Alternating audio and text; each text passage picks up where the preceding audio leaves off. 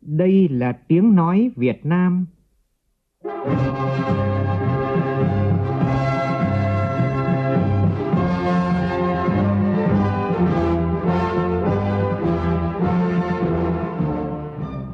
là tiếng nói Việt Nam,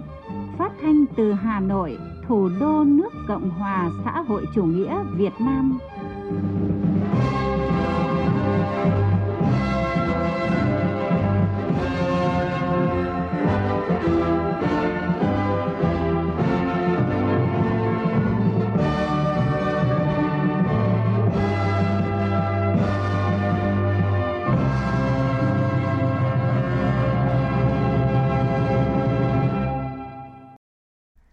Biên tập viên Hằng Nga kính chào quý vị và các bạn. Mời quý vị và các bạn nghe chương trình Thời sự chiều của Đài Tiếng Nói Việt Nam. Chương trình có những nội dung chính sau đây.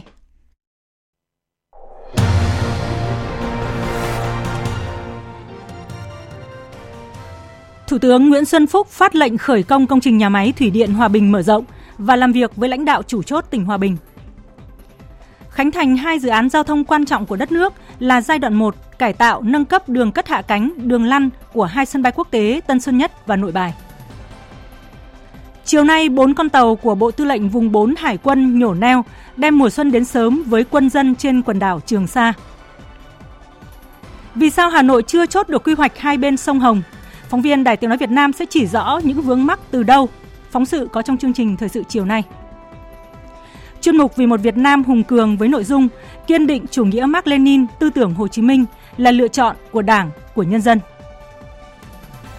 Trong phần tin thế giới, cơ quan tìm kiếm cứu hộ cứu nạn Indonesia đã xác định được vị trí của hai hộp đen và tìm thấy một số bộ phận cơ thể được cho là hành, hành khách trên chuyến bay gặp nạn hôm qua của hãng hàng không Sriwijaya. Thế giới hôm nay ghi nhận hơn 90 triệu ca mắc COVID-19. Hệ thống y tế các nước kêu cứu vì quá tải, cả về nhân lực và vật lực.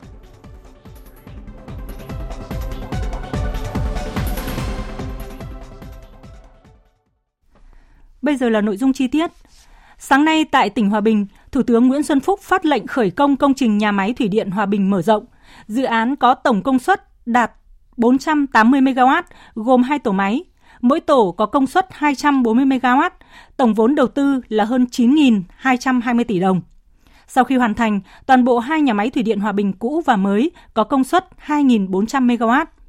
Phát biểu tại buổi lễ, Thủ tướng Nguyễn Xuân Phúc cho rằng việc nghiên cứu để khởi công nhà máy thủy điện Hòa Bình giai đoạn 2 chính là sự kế thừa và phát huy sáng tạo, phát triển của hệ thống điện của thế hệ hôm nay, tiếp nối những thế hệ đi trước, tận dụng nguồn tài nguyên nước quý giá, tạo ra nguồn năng lượng mới, đóng góp cho sự phát triển của đất nước. Phóng viên Vũ Dũng phản ánh. Theo thiết kế và tiến độ dự án, tổ máy 1 và 2 của nhà máy thủy điện Hòa Bình mở rộng sẽ lần lượt phát điện vào quý 3 và quý 4 năm 2024. Dự án khi hoàn thành sẽ có sản lượng điện phát bình quân là 488 triệu kWh một năm, tăng khả năng phát công suất phủ đỉnh cho hệ thống điện quốc gia, tạo điều kiện khai thác tối đa nguồn nước xả thừa hàng năm vào mùa mưa lũ của nhà máy thủy điện Hòa Bình hiện hữu để phát điện, nâng cao khả năng điều tần, ổn định tần số của hệ thống điện quốc gia, góp phần giảm chi phí của hệ thống giảm cường độ làm việc của các tổ máy hiện hữu, qua đó kéo dài tuổi thọ của thiết bị, tiết kiệm chi phí bảo dưỡng và sửa chữa. Trong tổng vốn đầu tư dự án hơn 9.220 tỷ đồng, thì Tập đoàn Điện lực Việt Nam tự thu xếp khoảng 30%. 70% còn lại là nguồn vốn vay thương mại. Gói thầu thi công xây lắp công trình Thủy điện Hòa Bình mở rộng là gói thầu lớn nhất của toàn bộ dự án, có giá trị là 3.100 tỷ đồng, do liên danh nhà thầu là Tổng Công ty Xây dựng Trường Sơn Công ty Cổ phần Xây dựng 47 và Công ty Cổ phần Lilama 10 thực hiện. Phát biểu tại buổi lễ, Thủ tướng Nguyễn Xuân Phúc nêu rõ công trình Thủy điện Hòa Bình, tiếp theo là Thủy điện Sơn La và Thủy điện Lai Châu là biểu tượng của sự nghiệp công nghiệp hóa, hiện đại hóa đất nước. Công trình Thủy điện Hòa Bình cũng là biểu tượng của mối quan hệ Việt Nam Liên Xô trước đây, cũng như Việt Nam và Liên bang Nga hiện nay. Trong quá trình thi công nhà máy Thủy điện Hòa Bình, đã có 168 cán bộ, kỹ sư, công nhân hy sinh – trong đó có 11 cán bộ kỹ thuật của Liên Xô. Nhà máy hoàn thành đã đóng góp 250 tỷ kWh một năm cho đất nước, công suất lớn nhất Đông Nam Á lúc bấy giờ. Với nhà máy thủy điện Hòa Bình mở rộng, Thủ tướng đánh giá khi hoàn thành sẽ mang lại nhiều lợi ích cho đất nước. Chúng ta nghiên cứu để khởi công nhà máy Thủy điện Hòa Bình giai đoạn 2 hôm nay chính là thể hiện sự kế thừa và phát huy sáng tạo, phát triển của hệ thống của thế hệ hôm nay, tiếp nối những thế hệ đi trước để tận dụng nguồn tài nguyên nước, quý giá để tạo ra nguồn năng lượng mới, đóng góp cho xây dựng phát triển đất nước phồn vinh, thịnh vượng. Chúng ta đang nghiên cứu cái việc mà chống lãng phí thì thủy điện hòa bình hai tận dụng cái dòng nước thừa này để mà phát điện với 480 mê là một cái sáng kiến rất quan trọng trong giới nghiên cứu cũng như tập đoàn điện lực Việt Nam. Và không phải chỉ thủy điện không, mà như các ông chí đã báo cáo, thủy điện hòa bình nó còn có một cái tác dụng rất lớn là kiểm soát tốt lũ lụt của hạ du, đặc biệt là vùng thủ đô. Đánh giá ngành điện đã đóng góp lớn vào thành tựu đổi mới của đất nước sau gần 35 năm. Thủ tướng cho biết, ba nhà máy thủy điện Hòa Bình, Sơn La, Lai Châu trên dòng sông Đà có tổng công suất là 6.000 MW, đóng góp 30% sản lượng điện quốc gia. Đến nay ngành điện đã vươn lên đứng thứ hai về công suất điện trong các nước ASEAN, xây dựng nhiều đường dây 500 kV, 220 kV, giúp tăng trưởng kinh tế và giúp 99,3% số hộ nông thôn có điện. Chỉ số tiếp cận điện năng của nước ta liên tục được cải thiện và 6 năm qua, Việt Nam tăng 129 bậc, vươn lên thứ 27 trong số 190 quốc gia và vùng lãnh thổ về chỉ số tiếp cận điện năng. Thủ tướng cũng cho biết, việc đặt hai tổ máy mới cách đập chính trên 300 mét có công suất 480 MW không ảnh hưởng đến đập chính của thủy điện Hòa Bình hiện nay. Song Thủ tướng vẫn nêu thông điệp đối với việc triển khai nhà máy này là an toàn tuyệt đối, an toàn lâu dài, an toàn và phát triển bền vững. Thủ tướng chỉ đạo Ủy ban nhân dân tỉnh Hòa Bình cần sớm giải phóng mặt bằng, đảm bảo an ninh an toàn cho việc thi công. Tập đoàn Điện lực Việt Nam, Ủy ban quản lý vốn nhà nước tại doanh nghiệp, các đơn vị liên quan đảm bảo đủ điện phục vụ phát triển kinh tế, đời sống sinh hoạt, các hoạt động quốc phòng an ninh của đất nước. Các nhà thầu đảm bảo thi công tuân thủ quy hoạch, quy định, kịp tiến độ. Tiếp tục chương trình công tác, chiều nay tại Hòa Bình, Thủ tướng Nguyễn Xuân Phúc chủ trì buổi làm việc của đoàn công tác chính phủ với lãnh đạo chủ chốt tỉnh Hòa Bình. Phát biểu tại buổi làm việc, Thủ tướng cho rằng Hòa Bình hội đủ các yếu tố để phát triển. Do đó, tỉnh cần phát triển về hướng đông, tận dụng lợi thế thị trường rộng lớn, trực tiếp, đó là thủ đô Hà Nội với trên 8 triệu dân. Phóng viên Vũ Dũng tiếp tục phản ánh. Theo báo cáo của tỉnh Hòa Bình, tỉnh có 86 vạn người thì có 74% là dân tộc thiểu số, trong đó người Mông chiếm 63%. Do tác động tiêu cực của đại dịch COVID-19, năm 2020, tỉnh có 17 trên 21 chỉ tiêu đạt và vượt kế hoạch, còn 4 chỉ tiêu không đạt kế hoạch. Phát biểu tại buổi làm việc, Thủ tướng Nguyễn Xuân Phúc chúc mừng địa phương vừa có công trình nhà máy Thủy điện Hòa Bình mở rộng khởi công vào sáng nay, ngay sau đại hội lần thứ 17 của tỉnh. Cho rằng đây là khởi đầu tốt cho năm 2021 và những năm tiếp theo để giành thắng lợi các mục tiêu kinh tế xã hội đề ra. Thủ tướng đề nghị cần khai thác tiềm năng, nhất là Hòa Bình là một trong số 9 tỉnh vùng thủ đô tiếp giáp Hà Nội, hội tụ đủ các yếu tố để phát triển. Đầu năm đi sông đất, tỉnh Hòa Bình, một địa phương nhiều tiềm năng lợi thế, nhưng còn nhiều khó khăn. Nhưng mà các đồng chí đã vươn lên mạnh mẽ, mà tôi đã nói là một địa phương nhất cận thị, nhị cận dân mà tam cận lộ, có một thị trường rộng lớn, liền kề, trực tiếp đó là thủ đô Hà Nội với trên trên 8 triệu dân. Lợi thế này nơi khác khó thể có được. Chúng ta phải gắn phát triển về hướng đông để tận dụng cái thị trường này. Và chúng tôi đồng ý cái mâm cơm của người dân Hòa Bình,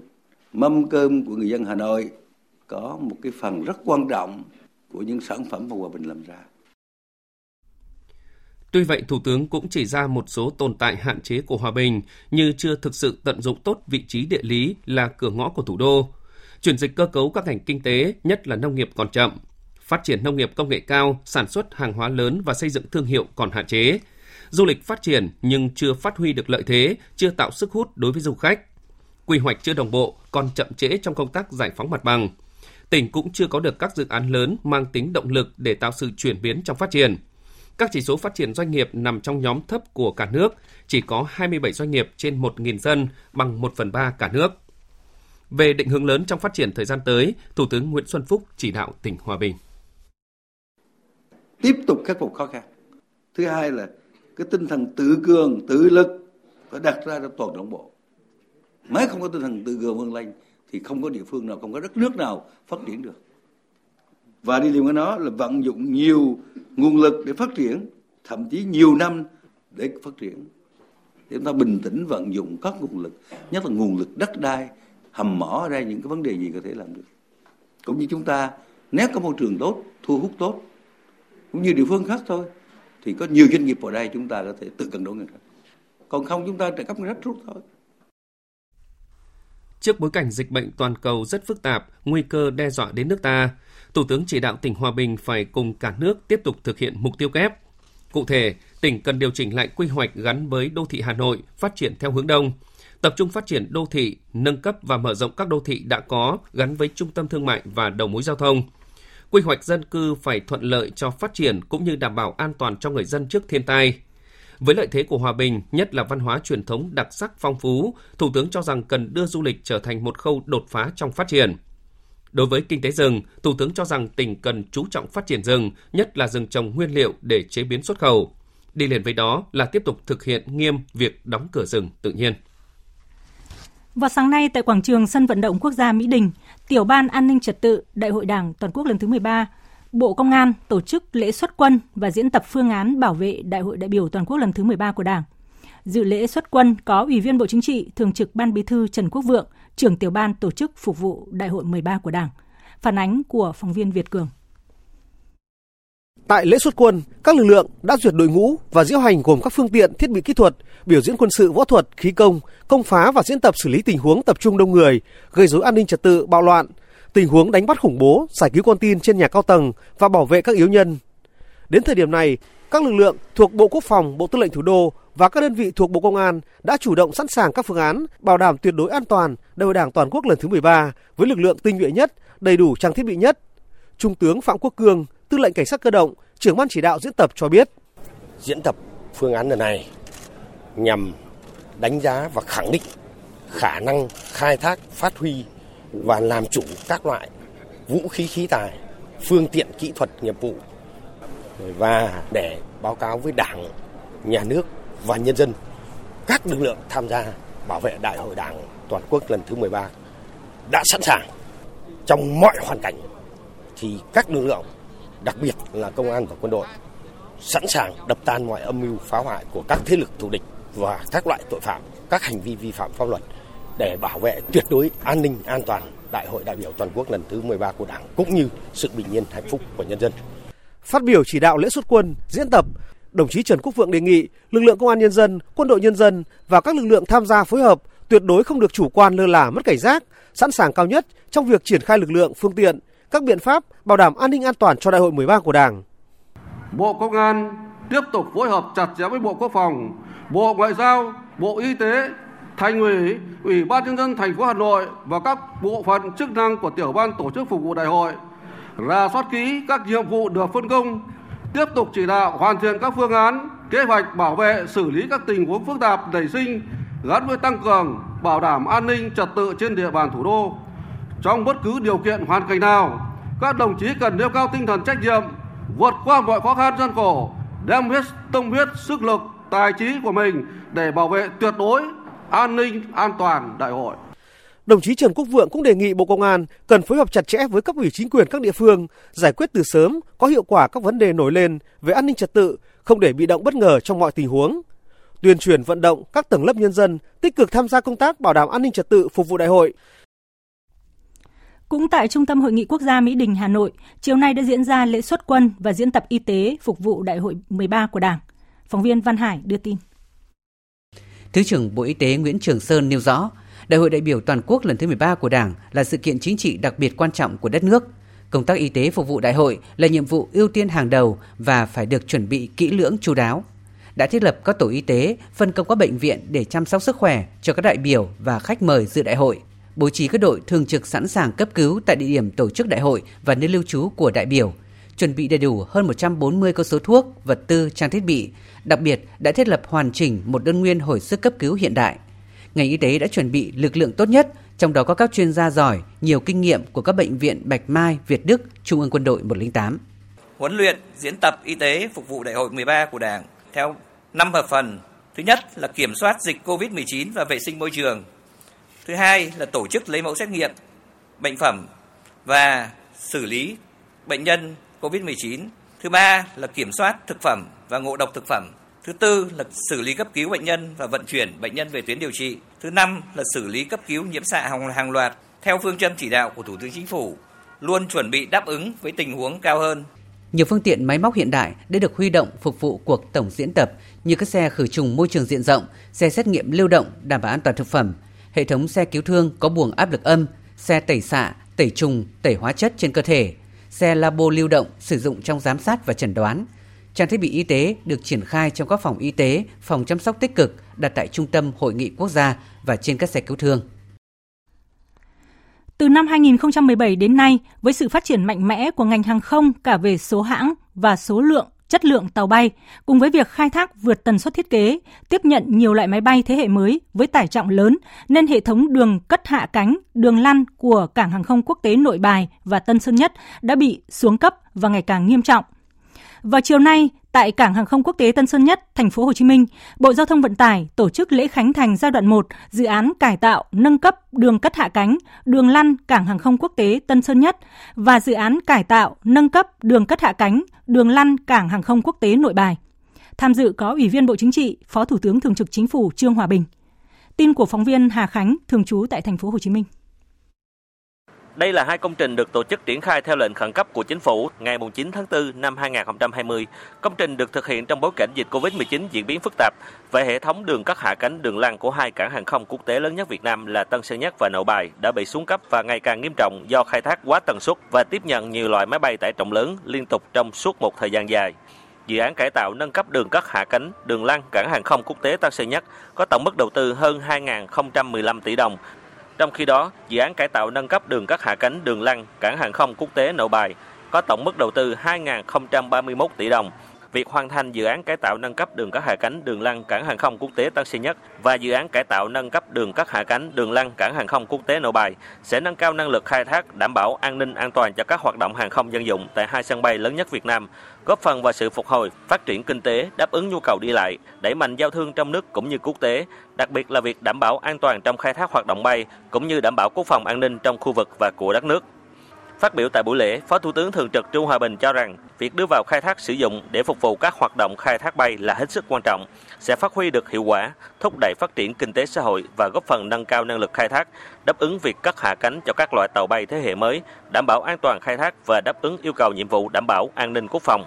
Phó Thủ tướng biểu dương những cố gắng nỗ lực của Bộ Giao thông Vận tải, Tổng công ty Cửu Long, đội ngũ công nhân, vân vân đã khắc phục rất nhiều khó khăn, nỗ lực phấn đấu, lao động ngày đêm trong tình trạng bình thường mới vừa chống dịch Covid-19, vừa tổ chức thi công liên tục đảm bảo chất lượng, tiến độ hoàn thành. Đồng thời, Phó Thủ tướng Thường trực Trương Hòa Bình đề nghị tiếp tục đẩy nhanh tiến độ thi công giai đoạn 2. Nhân dịp này, tôi yêu cầu Bộ Giao thông Vận tải chỉ đạo Cục Hàng không Việt Nam, Tổng công ty Cảng Hàng không Việt Nam, Tổng công ty Quản lý bay Việt tiếp nhận ngay để đưa vào vận hành khai thác đảm bảo an ninh, an toàn tuyệt đối cho các chuyến bay, phát huy hiệu quả vốn đầu tư. Thời gian tới, đề nghị bộ giao thông vận tải tiếp tục chỉ đạo đẩy nhanh tiến độ thực hiện thi công tiếp giai đoạn 2 tạo sự hoàn chỉnh và đồng bộ các hạng mục ngay sau lễ khánh thành lúc 15 giờ 15 hôm nay, chuyến bay số hiệu VN1828 của Vietnam Airlines từ Phú Quốc đến thành phố Hồ Chí Minh đánh dấu mốc chuyến bay đầu tiên hạ cánh trên đường lăn 07R trên 25L sân bay Tân Sơn Nhất. Chào mừng Phú Quốc trở thành thành phố biển đảo đầu tiên của Việt Nam. Sáng nay, Ủy ban nhân dân tỉnh Kiên Giang phối hợp với tập đoàn Sun Group tổ chức hội thảo với chủ đề Phú Quốc đón vận hội dẫn lối thành công với sự tham gia của lãnh đạo Ủy ban nhân dân tỉnh, các sở ngành liên quan và là và đặc biệt là có sự tham gia của các chuyên gia, các nhà khoa học, doanh nghiệp về kiến trúc, bất động sản, du lịch dịch vụ trong cả nước. Theo đánh giá, hiếm có địa phương nào có năng lực thu hút đầu tư lớn và có sức hấp dẫn đầu tư mạnh như Phú Quốc. Phóng viên Lam Hiếu phản ánh. Nhìn từ thực tế, Phó giáo sư tiến sĩ Trần Đình Thiên, nguyên viện trưởng Viện Kinh tế Việt Nam cho rằng Phú Quốc có vị thế đặc biệt và bản thân thành phố đã quá tốt để hội tụ sức mạnh và sự cạnh tranh. Vì vậy Phú Quốc phải là đô thị cạnh tranh và bay lên trong thế cạnh tranh. Quan trọng nhất là cơ chế vận hành như thế nào để Phú Quốc phát triển đúng hướng. Nếu chỉ chú trọng thu hút đầu tư với các cơ chế nặng về ưu đãi, ưu tiên thì sẽ làm méo mó chính sách và lệch hướng phát triển của Phú Quốc. Theo Phó Giáo sư Tiến sĩ Trần Đình Thiên, cần xác định chức năng chính của thành phố Phú Quốc hiện nay là phát triển du lịch mang tầm vóc đẳng cấp quốc tế. Lợi thế và chức năng đặc thù chỉ có thể và cần được phát huy bằng các thể chế, cơ chế chính sách đặc thù theo hướng thể chế thị trường toàn cầu hiện đại. Nguyên tắc công khai, minh bạch được nhấn mạnh hơn hệ thống ưu đãi ưu tiên phi thị trường và nhấn mạnh chức năng vai trò tư cách độc lập tự chủ của chính quyền thành phố đảo. Đối với Phú Quốc là ờ, thành phố đảo này cái cách tiếp cận về cơ chế chính sách là phải theo cái hướng là tăng thêm cái quyền tự chủ tăng thêm cái quyền về các nguồn lực và trên cơ sở đó, đó cũng là bảo đảm cho Phú Quốc là phát huy được cái năng lực chủ động sáng tạo. Không có quyền thì không thể chủ động được mà không chủ động được thì khó sáng tạo lắm. Thì cái đấy là tôi cho rằng là cái cái điểm mấu chốt. Thế làm được như vậy thì cơ hội sẽ bứt lên rất là nhanh. Bởi vì là Phú Quốc khác tất cả những nơi khác. Phú Quốc có những cái điều kiện phát triển nó rất khác có những cái chức năng nó rất khác và có những cái khát vọng tôi cho là phải đi, đi đi trước. Mà muốn làm được cái việc đấy thì những cái điều kiện bảo đảm cho nó cũng phải khác thường là một trong những tập đoàn đi đầu trong kiến tạo phát triển Phú Quốc, tập đoàn Sun Group đã góp phần rất lớn trong việc tạo diện mạo hoàn toàn mới, độc đáo, sáng tạo tại Nam đảo. Bà Nguyễn Ngọc Thúy Linh, Phó Tổng Giám đốc Thường trực Sun Property Group của tập đoàn Sun Group cho biết hiện giờ chúng ta không thể nào chỉ phụ thuộc vào công tác du lịch mà chúng ta mong muốn phát triển một cái gì đó bền vững thì chúng ta sẽ phải thu hút được một lượng nhà đầu tư, một lượng à, người dân di cư từ những thành phố lớn đến với cả thành phố Phú Quốc và đó cũng chính là chiến lược phát triển của tập đoàn Sun Group trong thời gian tới. Đó là à, tạo ra thêm những ngành nghề mới vẫn liên quan đến câu chuyện về du lịch nhưng mà đảm bảo rằng là sẽ tạo ra công ăn việc làm đủ hấp dẫn để thu hút được một lượng uh, cư dân tinh hoa, cư dân mới, trẻ, năng động đến với cả thành phố Phú Quốc thì đó là những cam kết của chủ đầu tư Sun Group muốn gửi tới nhân dịp thành phố lên thành phố biển đảo đầu tiên của Việt Nam.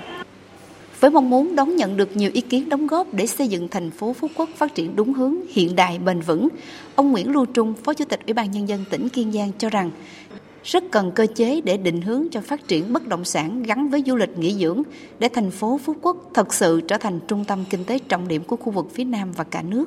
trung tâm nghỉ dưỡng chất lượng cao mang tầm cỡ quốc tế. Đặc biệt, từng bước xây dựng Phú Quốc trở thành thành phố kiểu mẫu về phát triển kinh tế, du lịch, bảo vệ môi trường, thân thiện và an toàn. Vì một Việt Nam hùng cường Vì một Việt Nam hùng cường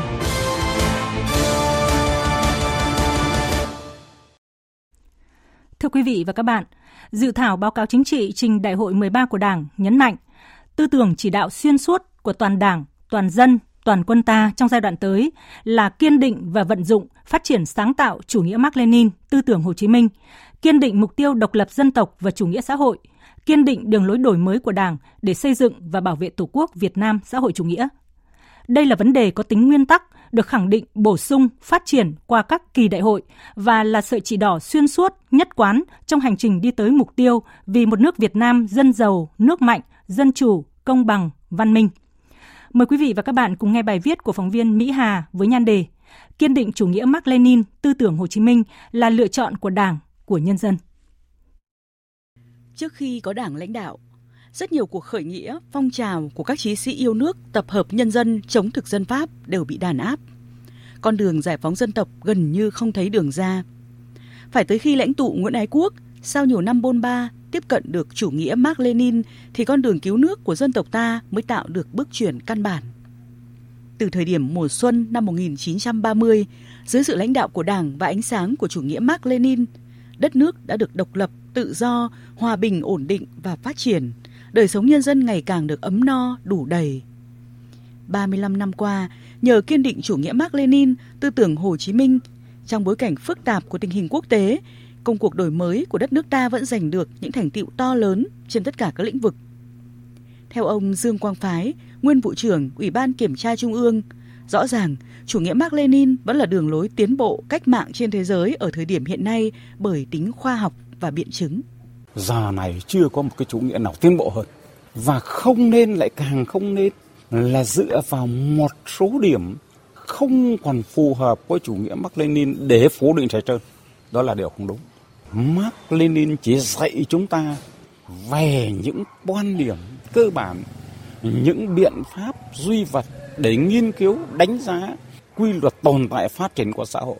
Chứ còn chủ nghĩa Marx không thể chỉ chúng ta từng công việc cụ thể. Trước Đại hội 7 của Đảng, văn kiện các kỳ đại hội và điều lệ Đảng đều khẳng định Đảng Cộng sản Việt Nam lấy chủ nghĩa Mark Lenin làm nền tảng tư tưởng và kim chỉ nam cho hành động.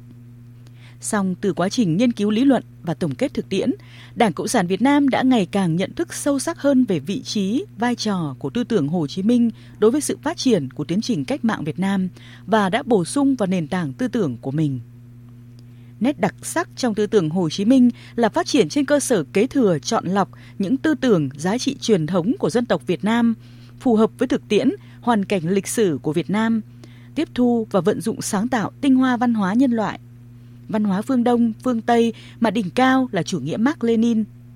Giáo sư tiến sĩ Phan Xuân Sơn, Học viện Chính trị Quốc gia Hồ Chí Minh nhận định sự lãnh đạo đúng đắn của Đảng với kim chỉ nam là chủ nghĩa Mark Lenin và tư tưởng Hồ Chí Minh đã đưa lại sự kết hợp hài hòa giữa sức mạnh dân tộc và sức mạnh thời đại cho đất nước. 12 kỳ đại hội thì nhờ cái đường lối đúng đắn, tức là nhờ cái sự vận dụng chủ nghĩa Mark Lenin này này và sau này có thêm tư tưởng Hồ Chí Minh nào nữa đấy, thì chúng ta mới đề ra được cái đường lối đúng đắn và vì vậy cho nên chúng ta mới lãnh đạo được cách mạng thành công thì trước hết là phải nói là trong cuộc cách mạng giải phóng dân tộc đã họ thì cái thời đó thì đảng ta một trong những cái đảng tiên phong mà lãnh đạo thành công về cuộc cách mạng giải phóng dân tộc. Năm 1945 là đảng ta là một trong những cái đảng đầu tiên với có 5.000 đảng viên mà lãnh đạo giành chính quyền, đánh đổ phát xít Nhật, rồi là lật đổ ách thuộc địa gần cả trăm năm, cả nghìn năm phong kiến để xây dựng một nước Việt Nam Dân Chủ Cộng Hòa với hiến pháp dân chủ. Và đây là một cái hiến pháp dân chủ, một nước Cộng hòa dân chủ, có thể nói là đầu tiên ở Đông Nam châu Á. Thì phải là đường lối đúng đắn chứ làm sao không thì làm sao mà mình làm được việc đó. À, bởi vì cái đường lối đúng đắn ấy, thì nó định hướng cho cái lực lượng của dân tộc tập hợp lực lượng dân tộc. Mặc dù dân tộc ta lúc bây giờ là một dân tộc cũng có thể nói là đang nhỏ yếu đúng không? Rồi nhân lên sức mạnh của dân tộc đó. Thế thì cái đó là phải đường lối đúng đắn. Đảng Cộng sản Việt Nam đã tạo được niềm tin vững chắc trong cán bộ đảng viên và nhân dân vào con đường mà Đảng ta đã chọn. Đi theo chủ nghĩa Mark Lenin và tư tưởng Hồ Chí Minh, vận dụng sáng tạo và phát triển phù hợp thực tiễn Việt Nam. Với những cán bộ đã nghỉ hưu như ông Phạm Văn Hợp, trú tại phố Trần Quang Diệu, Hà Nội, niềm tin ấy được cảm nhận rõ ràng bằng những điều mắt thấy tai nghe trong cuộc sống hàng ngày. Chủ nghĩa Mark Lenin và tư tưởng Hồ Chí Minh tôi nghĩ là không những phù hợp mà rất phù hợp là một điều kiện tiên quyết chắc chắn không gì thay đổi được. Tôi nghĩ là không những phù hợp giai đoạn hiện nay và chắc chắn là lâu dài. Nó thể hiện chính vào trong cái cái thành quả của cuộc sống của chúng ta hiện nay thôi. À, tôi nghĩ cái hiển nhiên nhất, kết quả rõ ràng nhất là qua cái đợt chống dịch Covid vừa rồi. Tới giờ, những người lao động, các phong trào xã hội, các nhà hoạt động xã hội và nhân loại tiến bộ trên thế giới vẫn chưa tìm thấy một tư tưởng nào khác có thể thay thế được tư tưởng Mark Lenin trong việc đấu tranh giải quyết các vấn đề xã hội, phấn đấu cho lý tưởng cao đẹp về tiến bộ xã hội và giải phóng con người. Và rõ ràng, như ý kiến của tiến sĩ Hà Sơn Thái, giảng viên Học viện Chính trị Bộ Quốc phòng, việc Đảng Cộng sản Việt Nam kiên định con đường đã chọn là hoàn toàn đúng đắn và là lựa chọn của lịch sử, của nhân dân. Chúng ta đều biết cuộc khủng hoảng tài chính châu Á năm 1997 khiến nhiều nhà kinh tế, các chính trị gia tư sản đã tìm đọc và khẳng định cái giá trị của bộ tư bản của Marx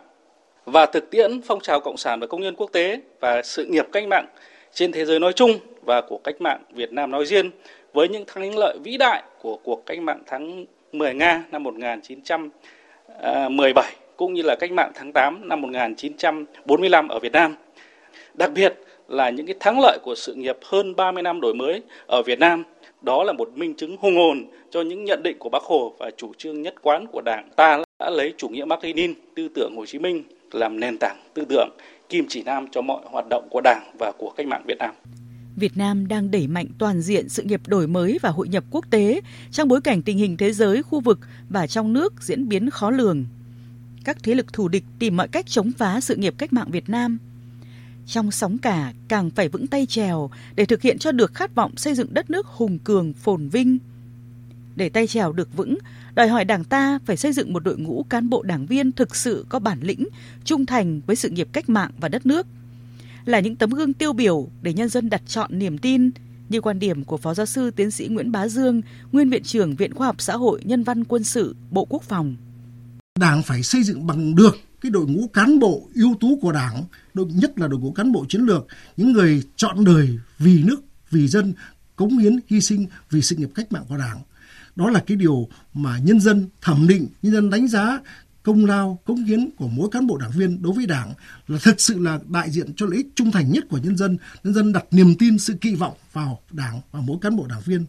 Đảng phải thắt chặt mối quan hệ giữa đảng, nhà nước và nhân dân phải thực hiện tốt cơ chế đảng lãnh đạo nhà nước quản lý nhân dân làm chủ phải làm cho mối quan hệ máu thịt giữa đảng nhà nước và nhân dân được vận hành thông suốt làm cho khối đại đoàn kết toàn dân tộc thành một khối cộng đồng vững chắc không có thế lực thù địch nào có thể ngăn cấm được Dẫu còn nhiều khó khăn phía trước, nhưng cơ đồ, vị thế, uy tín mà Việt Nam đạt được trong 90 năm qua từ khi có đảng lãnh đạo cho chúng ta niềm tin, kiên định chủ nghĩa Mark Lenin và tư tưởng Hồ Chí Minh. Đường lối cách mạng đúng đắn, khoa học và sức mạnh thời đại là những cơ sở vững chắc để Đảng ta lãnh đạo toàn dân tộc, thực hiện thành công mục tiêu độc lập dân tộc gắn liền với chủ nghĩa xã hội. Thưa quý vị và các bạn, với bài viết kiên định chủ nghĩa Mark Lenin, tư tưởng Hồ Chí Minh là lựa chọn của Đảng, của nhân dân. Chuyên mục Vì một Việt Nam hùng cường do Ban Thời sự Đài Tiếng Nói Việt Nam thực hiện đã kết thúc. Trong gần một tháng qua, với 25 bài viết, chúng tôi đã ghi lại những kết quả nổi bật của đất nước ta trong nhiệm kỳ Đại hội 12 và những định hướng quan trọng mà dự thảo văn kiện Đại hội 13 đã đề ra trên các lĩnh vực. Xây dựng Đảng là nhiệm vụ then chốt, phát triển kinh tế xã hội là nhiệm vụ trung tâm, phát triển văn hóa, con người là nền tảng tinh thần của xã hội – bảo đảm an ninh, quốc phòng, đối ngoại là nhiệm vụ trọng yếu thường xuyên. Do khuôn khổ chương trình và thời gian có hạn, các bài viết chỉ đi vào một số điểm mấu chốt, cơ bản, quan trọng trong các lĩnh vực vừa nêu. Xây dựng một nước Việt Nam độc lập, thống nhất, giàu mạnh, văn minh, sánh vai cùng các dân tộc khác trên thế giới là ước vọng của biết bao thế hệ người Việt Nam. Và điều này đang trở thành hiện thực trên mảnh đất hình chữ S, dù vẫn luôn phải cảnh giác, chống chọi với bão gió dập dình. Chưa bao giờ đất nước ta có được cơ đồ, tiềm lực, vị thế và uy tín như hiện nay. Tổng Bí thư Chủ tịch nước Nguyễn Phú Trọng đã khẳng định như vậy. Niềm tin và khát vọng đưa Việt Nam vươn lên mạnh mẽ, ngày càng phát triển hùng cường, đang được toàn thể dân tộc Việt Nam chung sức, đồng lòng cùng nhau thực hiện. Vẫn biết rằng phía trước còn lắm trông gai, vẫn biết rằng con đường ta đã chọn là chưa từng có và còn nhiều thử thách, nhưng dưới sự lãnh đạo của Đảng, sự ủng hộ của toàn dân, chúng ta sẽ biến những khát vọng thành hiện thực, tận dụng tối đa những cơ hội của cách mạng công nghiệp lần thứ tư, cộng với trí tuệ và bản lĩnh Việt Nam, tầm nhìn xa rộng và tư duy mới mẻ để đi tới thắng lợi. Cán bộ, đảng viên và nhân dân đang mong chờ Đại hội Đảng toàn quốc lần thứ 13 diễn ra tại Hà Nội từ ngày 25 tháng 1 đến ngày 2 tháng 2 năm 2021 với những nội dung rất quan trọng, trong đó có việc đề ra phương hướng, nhiệm vụ phát triển kinh tế xã hội 5 năm 2021-2025, xác định mục tiêu, phương hướng đến năm 2030, năm kỷ niệm 100 năm thành lập Đảng và tầm nhìn phát triển đất nước đến năm 2045, năm kỷ niệm 100 năm thành lập nước. Đại hội sẽ là dấu mốc quan trọng trong lịch sử của Đảng và quá trình phát triển của dân tộc, của đất nước. Thời sự VOV nhanh, tin cậy, hấp dẫn. Chương trình Thời sự chiều của Đài Tiếng Nói Việt Nam sẽ tiếp tục với những thông tin đáng chú ý khác. Chiều nay tại Phủ Chủ tịch, Phó Chủ tịch nước Đặng Thị Ngọc Thịnh, Chủ tịch Hội đồng Bảo trợ, Quỹ Bảo trợ Trẻ Em Việt Nam gặp mặt đoàn đại biểu của chương trình Tri ân những tấm lòng vàng. Đây là những nhà tài trợ tiêu biểu có đóng góp tích cực cho hoạt động vì trẻ em trong năm 2020. Tin của phóng viên Việt Cường.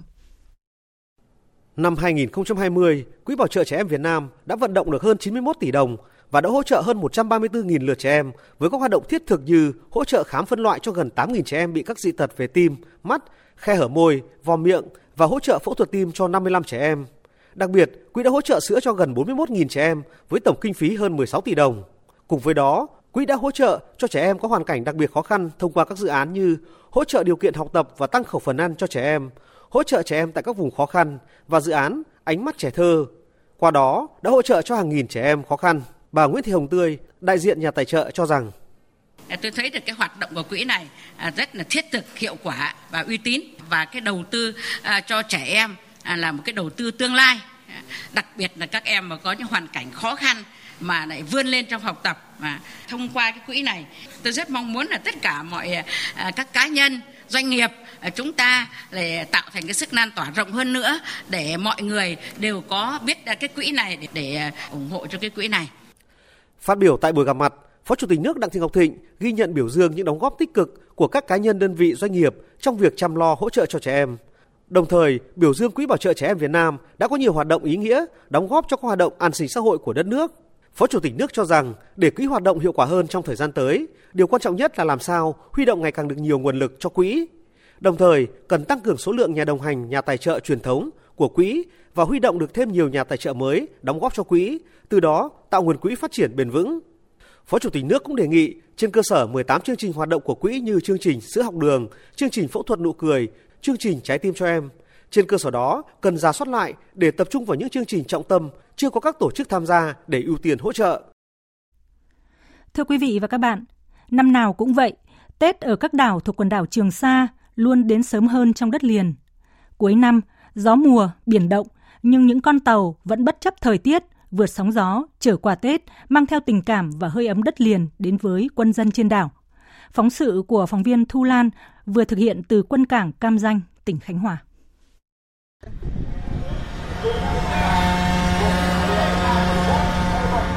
Quân cảng Cam Ranh những ngày qua, nhiều chuyến xe khẩn trương vận chuyển hàng hóa tập kết ở cầu cảng để đưa lên tàu với những món quà mang hương vị từ mọi miền Tổ quốc. Những chậu quất cảnh mai vàng, đào phai, hoa phong lan cùng các nhu yếu phẩm, thực phẩm, bánh mứt kẹo là hương vị Tết mà người dân cả nước gửi gắm qua chuyến công tác đầu năm 2021 của Bộ Tư lệnh Vùng 4 Hải quân tới quân và dân ở quần đảo Trường Sa. Đại úy Nguyễn Văn Sĩ, chính trị viên tàu 571, Hải đội 411 Lữ đoàn 955 cùng các cán bộ chiến sĩ tàu phân loại và nhanh chóng đưa vào khu hầm lạnh bảo quản để khi hàng ra đến đảo vẫn còn tươi như ở đất liền. Ờ, trong mỗi cán bộ chiến sĩ cảm thấy rất là tự hào và rất là phấn khởi. Và đặc biệt là được mang cái tình cảm của đất liền đến với lại cán bộ chiến sĩ đang thực hiện ở nơi đầu sóng ngọn gió canh giữ biển trời của tổ quốc. Ờ, nhìn thấy những ờ, chậu quất những cành mai thì đối với lại cán bộ chiến sĩ thì rất là tự hào. Đó là hương vị của quê hương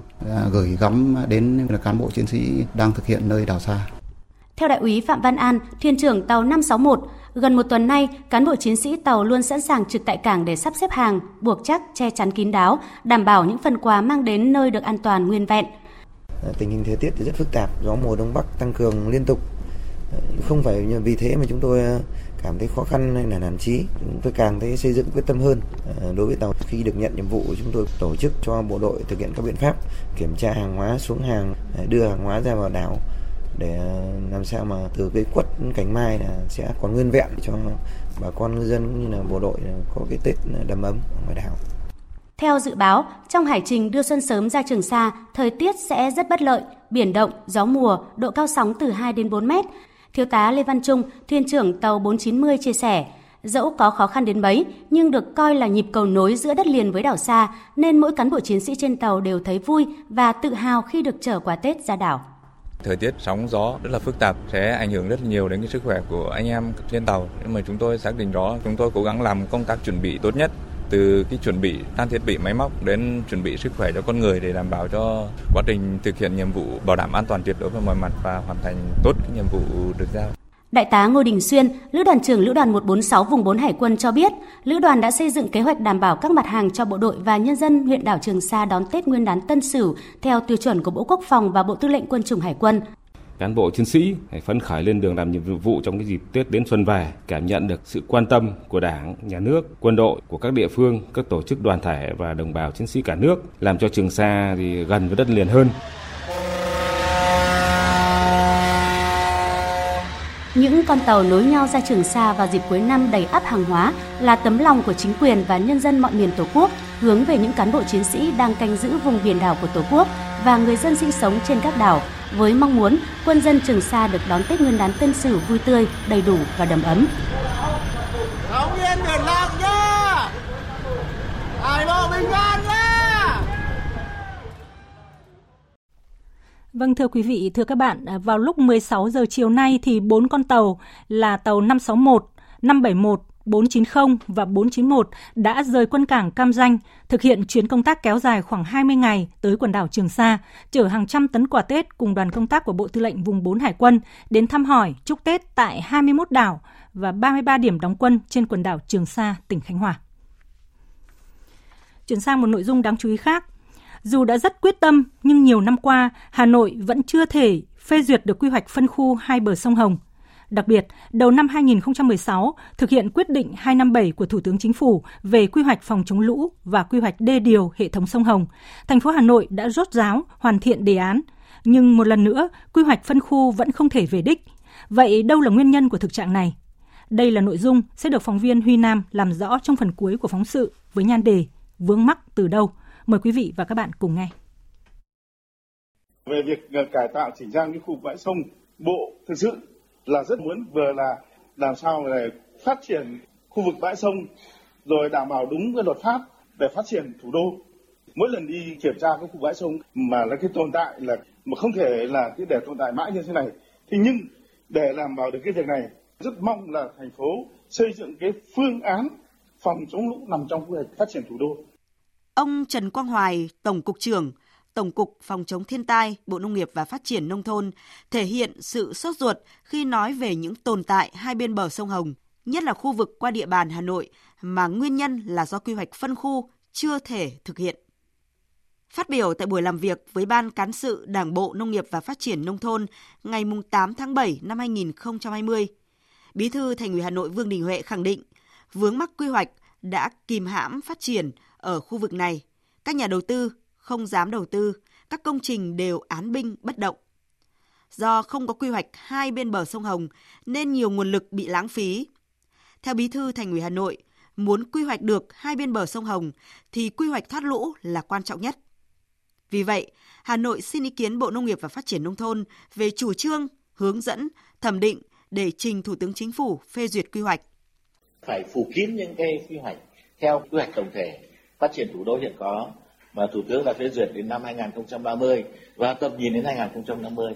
Nhất là những vấn đề quy hoạch hai bờ sông Hồng, phủ kín các quy hoạch về sông Hồng,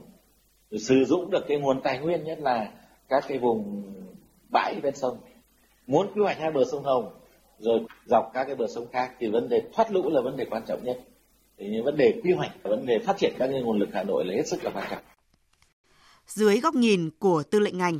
Ông Phạm Hồng Hà, Bộ trưởng Bộ Xây dựng cho rằng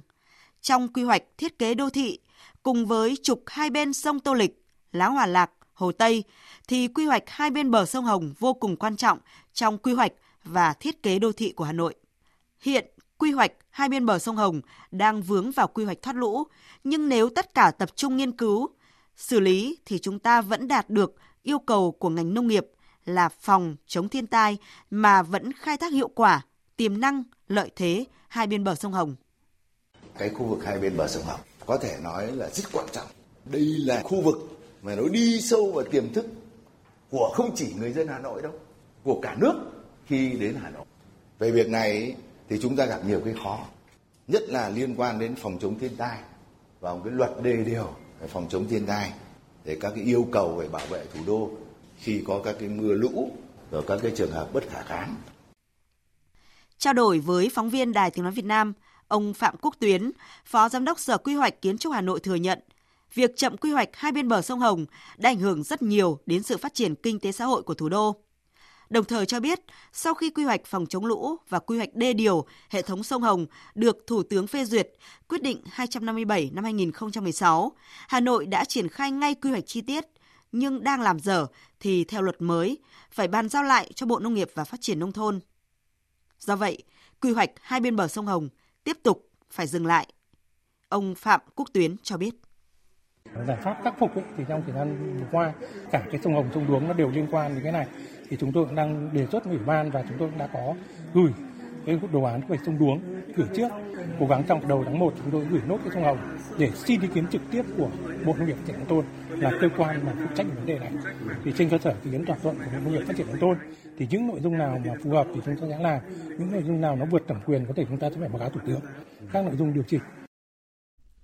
Thưa quý vị và các bạn, khu vực hai bờ sông Hồng qua địa bàn Hà Nội là khu vực có nhiều tiềm năng với diện tích gần 11.000 hecta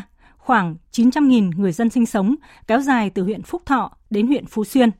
Việc sớm phê duyệt được quy hoạch phân khu sông Hồng sẽ là bước đột phá, không chỉ giúp Hà Nội giải được bài toán quản lý, sử dụng hiệu quả tài nguyên đất, phát triển đô thị hiện đại, bảo vệ môi trường, mà còn tạo sinh kế ổn định lâu dài cho người dân.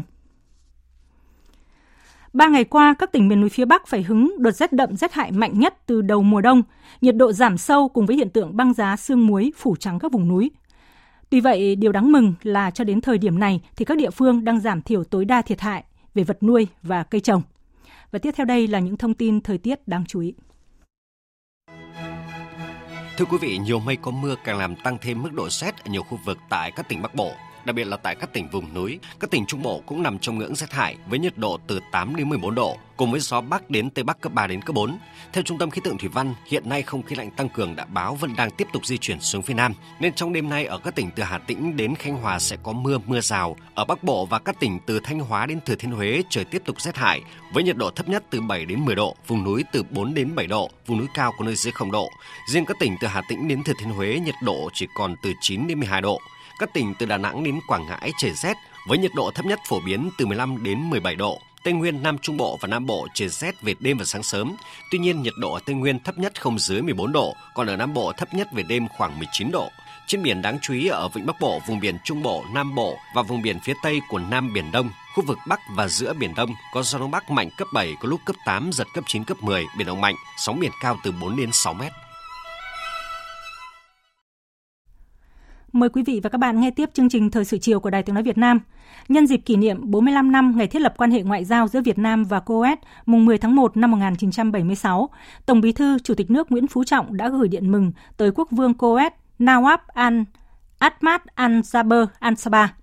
Thủ tướng Chính phủ Nguyễn Xuân Phúc cũng đã gửi điện mừng tới Thủ tướng Coes Sabah Al Khalid Al Hamad Al Sabah. Và nhân dịp này, Phó Thủ tướng Bộ trưởng Ngoại giao Phạm Bình Minh đã gửi điện mừng đến Bộ trưởng Ngoại giao Coes Ahmad Nasser Al Mohamed Al Sabah.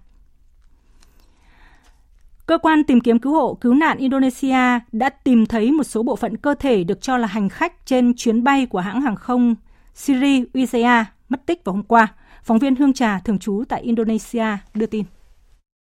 Sau một ngày tìm kiếm, lực lượng cứu hộ bao gồm cảnh sát, quân đội, cơ quan tìm kiếm cứu hộ cứu nạn Indonesia đã tiếp cận được các vật thể từ chiếc máy bay xấu số. Ông Rasman, điều phối viên cơ quan tìm kiếm cứu hộ và cứu nạn Indonesia cho biết.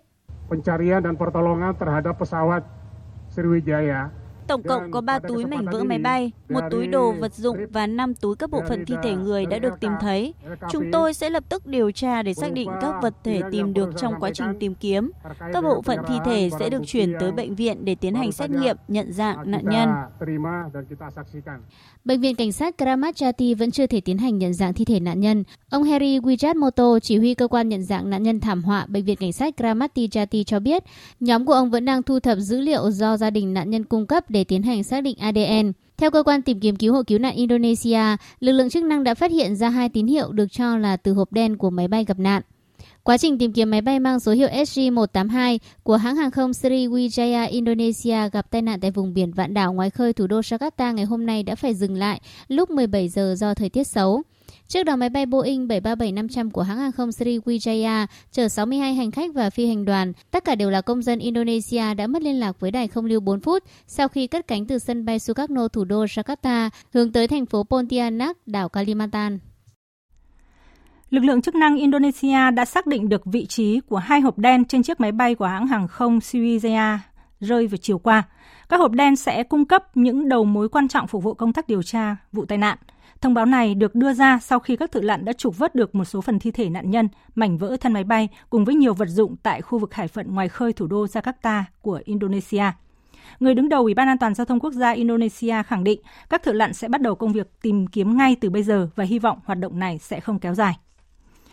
Được tin hôm qua, máy bay mang số hiệu SG-182 của hãng hàng không Sriwijaya, Indonesia gặp nạn tại vùng biển ngoài khơi thủ đô Jakarta. Hôm nay, Phó Thủ tướng Bộ trưởng Ngoại giao Phạm Bình Minh đã gửi điện chia buồn tới Bộ trưởng Ngoại giao Indonesia Retno Masudi. Nhiều quốc gia trên thế giới cũng đã gửi lời chia buồn tới chính phủ và người dân Indonesia về vụ tai nạn. Thưa quý vị và các bạn, thế giới hôm nay ghi nhận hơn 90 triệu ca mắc COVID-19. Chỉ khoảng 2 tuần sau khi vượt mốc 80 triệu ca, cho thấy mức độ nghiêm trọng của dịch bệnh với sự lây lan mạnh của biến thể mới. Hậu quả là hệ thống y tế của nhiều nước đang lần lượt kêu cứu vì mỗi ngày số ca nhập viện lại gia tăng, gây nguy cơ quá tải cả về nhân lực và vật lực. Biên tập viên Đài Tiếng Nói Việt Nam tổng hợp thông tin. 13 chiếc xe cứu thương xếp hàng dài bên ngoài bệnh viện Glamorgan ở xứ Wales, Vương quốc Anh, trong khi bên trong bệnh viện không còn giường nào trống.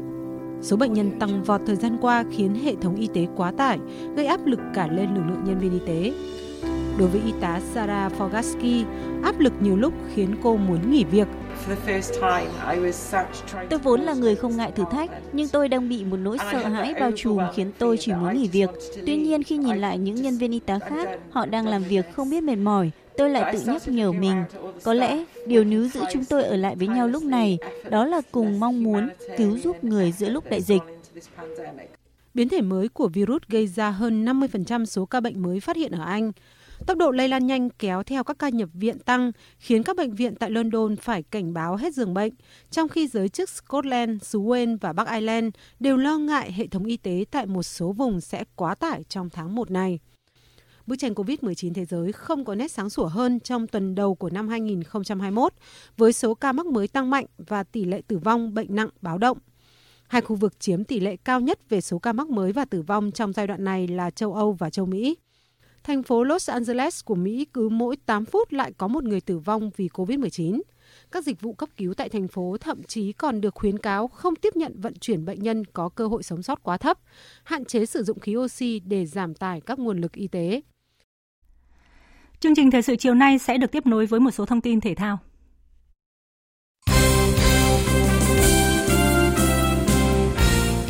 Thưa quý vị và các bạn, với bàn thắng duy nhất của Bùi Hoàng Việt Anh đã giúp câu lạc bộ Hà Nội đánh bại câu lạc bộ Viettel 1-0 tại siêu cúp quốc gia 2020 diễn ra vào tối qua trên sân vận động Hàng Đẫy thành phố Hà Nội. Qua đó, bảo vệ thành công ngôi vô địch. Chia sẻ sau trận đấu, huấn luyện viên Chu Đình Nghiêm, chiến thắng này là cú hích để ông cùng các học trò hướng tới nhiều mục tiêu quan trọng trong năm 2021.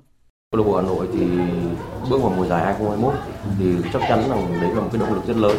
nó sẽ bùng nổ hơn và sẽ phải cố gắng hơn rất nhiều thì trong năm nay thì mùa giải 2021 thì rất nhiều câu lạc bộ người đầu tư và có hướng đến mục tiêu cao, cao nhất thì chắc chắn câu lạc bộ Hà Nội phải chắt chim từng trận đấu để hướng đến đỉnh cao. Cũng trong ngày hôm qua, câu lạc bộ Khánh Hòa đã nhận được tin vui khi nhà tài trợ mới là công ty cổ phần bất động sản quốc tế Cam Ranh quyết định chi 20 tỷ đồng cho câu lạc bộ Khánh Hòa để tham dự mùa giải hạng nhất 2021. Với 20 tỷ đồng, huấn luyện viên Võ Đình Tân trước mắt đã tăng cường những cầu thủ có kinh nghiệm chơi ở V-League chuẩn bị cho mùa giải 2021 như là Huỳnh Văn Thanh, cựu tiền đạo của câu lạc bộ Thành phố Hồ Chí Minh, Văn Thạnh, câu lạc bộ Quảng Nam, Kim Hùng và Duy Dương. Tuy nhiên, theo ban huấn luyện, lực lượng nòng cốt của câu lạc bộ vẫn chủ yếu là dùng nguồn lực địa phương đào tạo. Huấn luyện viên Võ Đình Tân cho biết. Đội Khánh Hòa là đội tập trung sớm nhất và cái giai đoạn mà tập sớm đó thì là à, ban luyện dành cho ưu ái tất cả các cầu thủ trẻ nào mà về mặt bóng đá thì mình phải nói là cái chuyên môn hàng đầu nhưng mà đánh giá phải nói về mặt đạo đức là phải tốt thì ban luyện đều đưa lên và tạo tất cả điều kiện cho các em từ 17 cho đến 21. Mùa giải hạng nhất 2021 dự kiến sẽ diễn ra vào tháng 4 và Khánh Hòa nếu chơi đúng sức sẽ nhiều khả năng là ứng viên lên hạng hàng đầu với những câu lạc bộ như là Quảng Nam, Phú Yên, Bà Rịa Vũng Tàu. Mùa giải 2021 với 1,5 suất lên và xuống hạn hứa hẹn sẽ rất căng thẳng và hấp dẫn.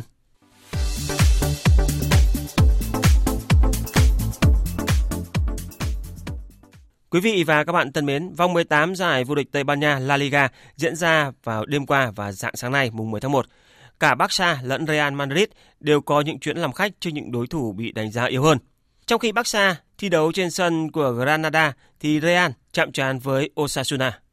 Nếu như Barca có chiến thắng đậm đà 4-0 trước đối thủ Granada thì Real lại gặp vô vàn khó khăn trên sân của Osasuna. Dưới điều kiện thi đấu khắc nghiệt do ảnh hưởng của bão tuyết, Real gần như bất lực trước hàng thủ của đội chủ nhà. Và kết quả của thầy trò huấn luyện viên Real nhận lại đã không như ý muốn khi phải chia điểm trên sân của Osasuna với tỷ số hòa không bàn thắng. Với việc giành chiến thắng với tỷ số 4-0 trên sân của Granada, Barcelona đã giữ vững vị trí thứ ba trên bảng xếp hạng với 34 điểm sau 18 vòng đấu. Trong khi đó, Real Madrid mặc dù để Osasuna cầm hòa không đều nhưng vẫn giữ vững vị trí thứ nhì trên bảng xếp hạng với 37 điểm. Hiện tại, dẫn đầu La Liga vẫn là câu lạc bộ Atlético Madrid với 38 điểm. Tuy nhiên, đội bóng này còn đến 3 trận chờ đấu. Cuộc đọ sức giữa Atlético và Bilbao ở vòng 18 đã bị hoãn do mưa tuyết khiến Bilbao không thể di chuyển đến Madrid theo như kế hoạch đã định. Cũng vào dạng sáng nay mùng 10 tháng 1, cầu thủ trẻ Erling Haaland đã lập cú đúp góp công lớn vào chiến thắng 3-1 của câu lạc bộ Borussia Dortmund ngay trên sân của câu lạc bộ Leipzig trong khuôn khổ vòng 15 giải Bundesliga. Nhận thất bại tan nát 1-3 ngay trên sân nhà, câu lạc bộ Leipzig lỡ cơ hội đánh chiếm ngôi đầu bảng của Bayern Munich. Trong khi đó, chiến thắng này đã giúp Dortmund có được 28 điểm. Dù vẫn đứng thứ tư trên bảng xếp hạng, nhưng lúc này Dortmund chỉ kém vị trí nhì bảng của câu lạc bộ Leipzig là 3 điểm và kém ngôi đầu của Bayern Munich là 5 điểm. Dự báo thời tiết Phía Tây Bắc Bộ nhiều mây, đêm và sáng có mưa, mưa nhỏ rải rác, gió nhẹ, trời rét hại. Vùng núi cao có khả năng xảy ra mưa tuyết và băng giá, nhiệt độ từ 7 đến 13 độ. Thấp nhất có nơi dưới 5 độ, vùng núi cao có nơi dưới 0 độ. Phía Đông Bắc Bộ nhiều mây có mưa vài nơi, gió đông bắc mạnh dần lên cấp 3 đến cấp 4, vùng ven biển cấp 5, giật cấp 6, trời rét hại, vùng núi cao có khả năng xảy ra mưa tuyết và băng giá, nhiệt độ từ 7 đến 13 độ, vùng núi từ 4 đến 7 độ, vùng núi cao có nơi dưới 0 độ. Các tỉnh từ Thanh Hóa đến Thừa Thiên Huế nhiều mây, phía Bắc có mưa vài nơi, phía Nam có mưa, có nơi có mưa vừa. Gió Bắc đến Tây Bắc mạnh dần lên cấp 3 đến cấp 4, vùng ven biển cấp 5, giật cấp 6, trời rét hại, nhiệt độ từ 8 đến 14 độ. Các tỉnh ven biển từ Đà Nẵng đến Bình Thuận nhiều mây, phía Bắc có mưa, có nơi có mưa vừa, phía Nam có mưa rào và rông vài nơi, gió Đông Bắc cấp 3 đến cấp 4, vùng ven biển mạnh dần lên cấp 5, giật cấp 6, phía Bắc trời rét, phía Nam đêm và sáng trời lạnh, nhiệt độ từ 15 đến 23 độ, phía Nam cao nhất 28 độ. Tây Nguyên có mưa rào và rông vài nơi, gió Đông Bắc cấp 2 đến cấp 3, đêm và sáng trời rét, nhiệt độ từ 14 đến 24 độ. Nam Bộ đêm không mưa, ngày nắng, gió Đông Bắc cấp 3, đêm và sáng trời lạnh, nhiệt độ từ 19 đến 31 độ. Khu vực Hà Nội nhiều mây, có mưa vài nơi, gió Đông Bắc mạnh dần lên cấp 3 đến cấp 4, trời rét hại, nhiệt độ từ 8 đến 13 độ. Dự báo thời tiết biển, hiện nay áp cao lạnh lục địa có cường độ ổn định duy trì trường gió Đông Bắc mạnh trên hầu khắp các vùng biển. Ở vịnh Bắc Bộ, đêm và sáng có mưa rải rác, tầm nhìn xa trên 10 km, giảm xuống từ 4 đến 10 km trong mưa. Gió Đông Bắc mạnh dần lên cấp 6 đến cấp 7, giật cấp 8 đến cấp 9, biển động mạnh. Vùng biển từ Quảng Trị đến Quảng Ngãi, vùng biển từ Bình Định đến Ninh Thuận, vùng biển từ Bình Thuận đến Cà Mau có mưa rào, rải rác và có nơi có rông, tầm nhìn xa trên 10 km, giảm xuống từ 4 đến 10 km trong mưa, gió Đông Bắc cấp 6 đến cấp 7, giật cấp 8 đến cấp 9, biển động mạnh. Vùng biển từ Cà Mau đến Kiên Giang và Vịnh Thái Lan có mưa rào và rông vài nơi, tầm nhìn xa trên 10 km, gió Đông Bắc cấp 4 đến cấp 5. Khu vực Bắc và giữa Biển Đông và khu vực quần đảo Hoàng Sa thuộc thành phố Đà Nẵng có mưa vài nơi, tầm nhìn xa trên 10 km, gió Đông Bắc cấp 7, có lúc cấp 8, giật cấp 9 đến cấp 10, biển động mạnh. Khu vực Nam Biển Đông và khu vực quần đảo Trường Sa thuộc tỉnh Khánh Hòa có mưa rào và rông rải rác. Trong cơn rông có khả năng xảy ra lốc xoáy, tầm nhìn xa trên 10 km, giảm xuống từ 4 đến 10 km trong mưa, gió Đông Bắc cấp 5, phía Tây cấp 6 đến cấp 7, giật cấp 8 đến cấp 9, biển động mạnh. Tới đây chúng tôi xin kết thúc chương trình Thời sự chiều của Đài Tiếng Nói Việt Nam. Chương trình do các biên tập viên Hằng Nga, Lan Anh biên soạn với sự tham gia của phát thanh viên Mạnh Cường, kỹ thuật viên Văn Quang, chịu trách nhiệm nội dung Hoàng Trung Dũng.